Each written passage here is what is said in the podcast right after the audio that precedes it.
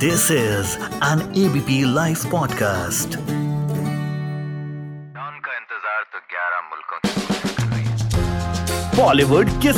कर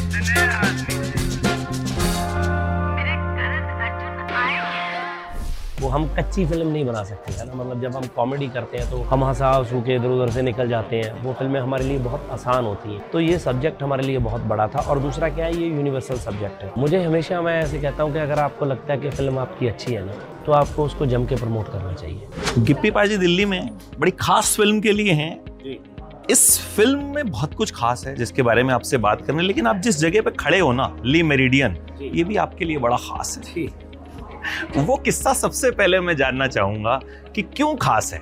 क्योंकि कहीं ना कहीं सक्सेस की सीढ़ी जो है वो वहाँ से होके निकली थी। बिल्कुल जी। मैं, क्योंकि मैं दिल्ली में काम किया, होटल मैनेजमेंट का स्टूडेंट था तो यहाँ पे आके मैंने जॉब की। पहले मैं उधर न्यू फ्रेंड्स कॉल नहीं करता था। मैं यहाँ काम करना चाहता था बट हो नहीं पाया। दो तीन दिन मैंने यहाँ पे काम किया था। मुझे ये होटल बहुत पसंद था।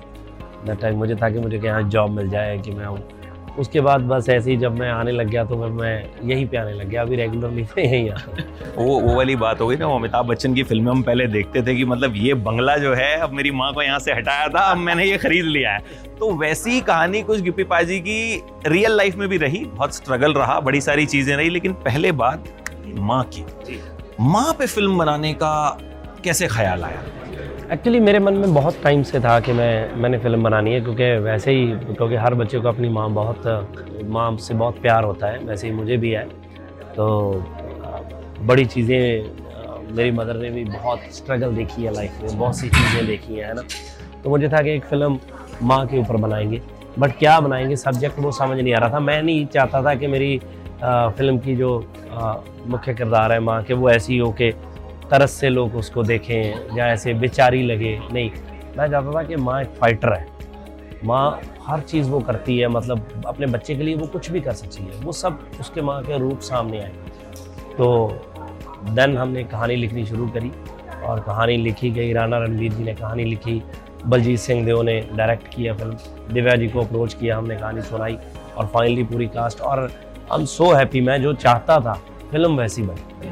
तो हम ये एक्सपेक्ट करें कि एक मदर इंडिया जैसा एक जो स्टेचर है माँ का हमने देखा है हिंदी फ़िल्मों में वो हमें कहीं ना कहीं इस फ़िल्म जैसा आपने कहा मैं माँ को बेचारी नहीं दिखाना चाहता।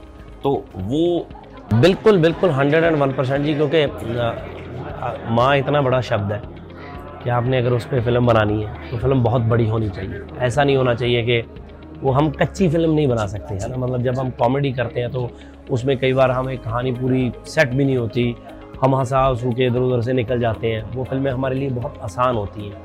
तो ये सब्जेक्ट हमारे लिए बहुत बड़ा था। और दूसरा क्या है ये यूनिवर्सल सब्जेक्ट है।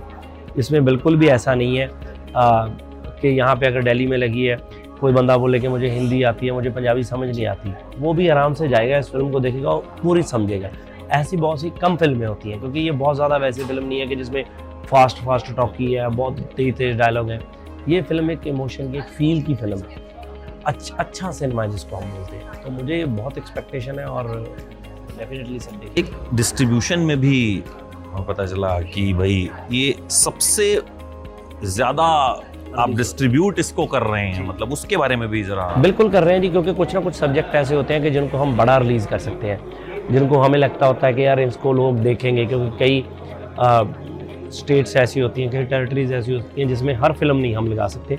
पर कुछ सब्जेक्ट हम लगा सकते हैं कि जैसे आप जैसे आप साउथ की फ़िल्मों की बात कर लो अब उनकी साउथ की कुछ फ़िल्में ऐसी हैं जो हिंदी में डब होके जहाँ पंजाब तक भी पहुँचती हैं पर हर फ़िल्म नहीं उनकी पहुँचती है ना?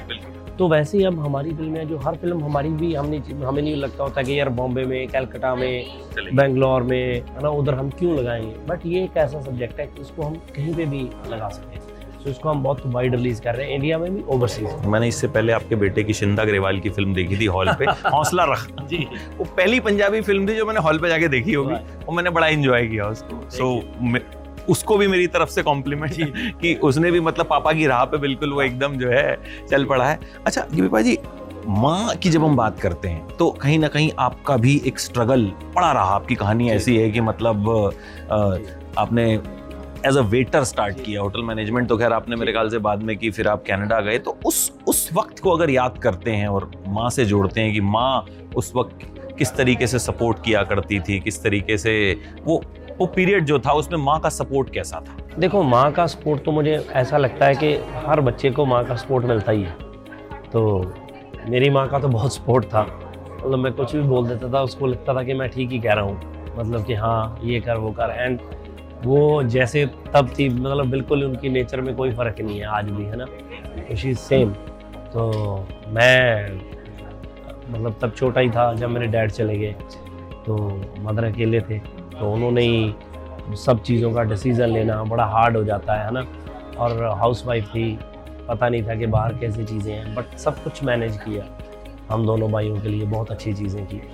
सो आई एम सो हैप्पी क्योंकि ये फ़िल्म मैंने आ, सिर्फ़ अपनी माँ के लिए नहीं मैंने मतलब सबकी माओ के लिए ये फ़िल्म बनाई है। सबको ये हमने डेडिकेट की है कि यार आप अपने जाओ मदर्स डे है आप अपनी माँ को साथ में लेके जाओ। तो मैं चाहता हूँ कि सब फ़िल्म देखें और फ़िल्म ख़त्म होगी तो सब एक ज़ोर से जप्फी देंगे अपनी माँ को है ना? अच्छा एक इंसिडेंट मैंने आपके इंटरव्यू में सुना था आपने बताया था कि एक होटल में आप काम करते थे आपको बड़ी उम्मीद थी कि यहाँ बड़ी अच्छी टिप मिलेगी आपको तीन रुपए मिले थे। तो क्या वो वाक्य माँ को बताया था कि आज बड़ी उम्मीद थी यार लेकिन नहीं। तीन ही रुपए मिल रहे? वो वाक्य नहीं बताया क्योंकि मेरी क्योंकि माँ ने कभी भी ऐसे नहीं कहा था। माँ ने तो सिर्फ़ ये कहा था कि बेटा बस करते रहो सब कुछ ठीक हो जाएगा ऑटोमेटिकली सब ठीक हो जाएगा भगवान जो करता है वो अच्छा ही करता है ना? सो so, मॉम ने मुझे कभी ज़िंदगी में ऐसे नहीं किया कि कोई कोई किसी चीज़ के लिए नेगेटिव नहीं किया। और वो चीज़ तो वो वाक्य एक ऐसा वाक्य था कि वैसे आपको ऐसी चीज़ें याद रह जाती हैं सम टाइम है ना? किससे तभी हाँ, किससे तभी बनते हैं? बट ऐसे नहीं था कि मुझे तब बुरा लगा। मुझे कोई बुरा नहीं लगा इतना मतलब नॉर्मल लाइफ थी। क्योंकि आपने बताया था हाँ, कि उससे तो- बुरा टाइम तो आपने उससे हाँ, भी पहले देखा पहले था। बहुत बुरा टाइम देखा था। मतलब बड़ी चीज़ें ज़िंदगी में। क्योंकि आज जो चीज़ें भी हैं मुझे ऐसा लगता है कि उन चीज़ों की आपको तब वैल्यू होती है। आप तब उन चीज़ों का एहसास करते हो जब आपने बहुत बुरा टाइम देखा होगा अच्छे वक्त का आपको तब पता चलेगा। अगर आपने बुरा वक्त देखा ही नहीं तो आपको अच्छा ही चल रहा है तो आपको पता ही नहीं है कि बुरा क्या होता है। सो so, अच्छे बुरे का तभी पता चलता है ना? एक और माँ जो आपकी वाइफ हैं आपके बच्चों की माँ है उनके बारे में भी हमने बड़ा सुना है कि उन्होंने भी बहुत सपोर्ट मतलब अखबार तक उन्होंने डाले। तो मैं उस माँ के बारे में भी वो किस्सा जानना चाहूँगा कि बिल्कुल क्योंकि जब मैं वैसे तो मैं आपको बताऊँ क्योंकि जब मैं छोटा था मेरी माँ ने मुझे पाला है तो बहुत सी ऐसी चीज़ें हैं जो मुझे पता ही नहीं थी कि मेरी माँ ने मेरे लिए की हों क्योंकि तब मुझे समझ ही नहीं थी मैं बहुत छोटा था। तो अब जब मैं अपनी वाइफ को देखता हूँ वो मेरे बच्चों के लिए मतलब जो चीज़ें करती है तो मैं मतलब उसको कई बार ये बोलता हूँ कि कि यार मेरी जॉब तो बहुत ईजी है। प्रोड्यूसर भी हैं है। हाँ प्रोड्यूसर भी है वो। तो मैं बोलता हूँ मेरी जॉब बहुत ईजी है कि मैं ये नहीं कर सकता। मुझे ऐसे लगता है क्योंकि बच्चे कई बार क्योंकि मेरा छोटा बेटा है कई बार वो मैं बहुत, जब जा, खेलते हैं, बैठते हैं तो उसकी आदत है कई बार वो एक चीज़ को 200 बार पूछता है 300 बार पूछता है ना?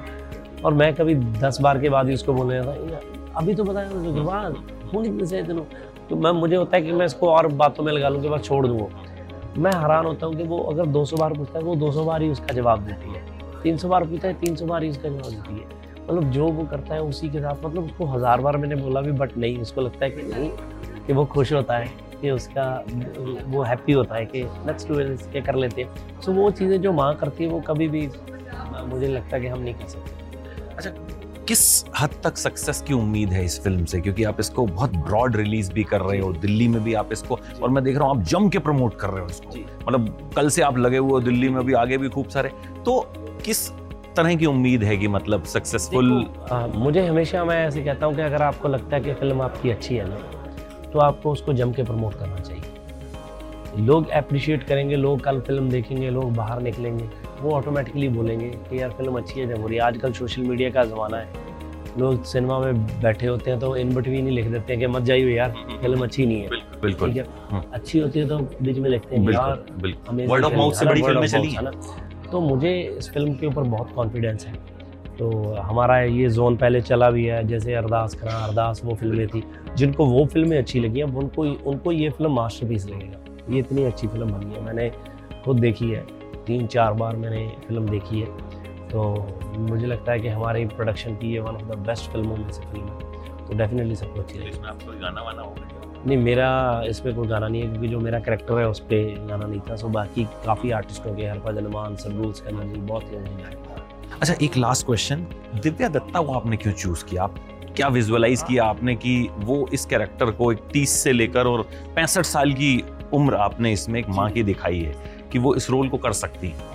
मुझे क्या लगता था कि, मुझे लगता था कि एक दिव्या जी ऐसे हैं कि अगर उनको मैं बोलूँगा, उनकी एज जब मैंने कम करनी है तो वो कम भी हो जाएगी, क्योंकि वो बढ़ाऊँगा तो वो बढ़ भी जाएगी, क्योंकि जब आपकी एज बढ़ाती हो ना आप आपको 25 20 25 साल आपकी एज से मैंने ज़्यादा दिखाना है 25 30 साल। तो आप में वो कैपेबिलिटी होनी चाहिए कि आप उस करेक्टर को कैरी कर सको। इसमें बहुत से शेड्स थे।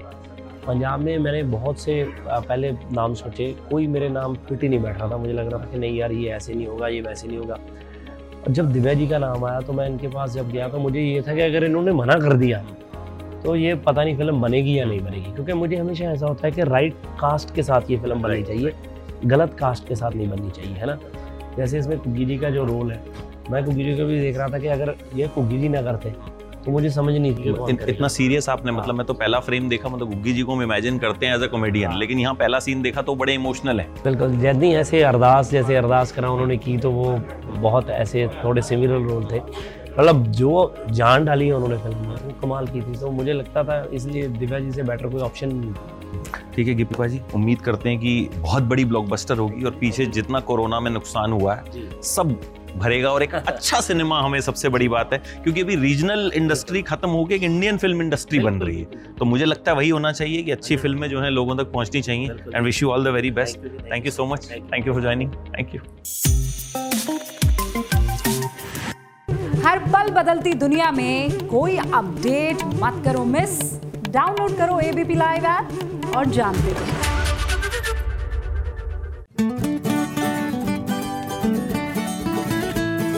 This is an ABP Life podcast.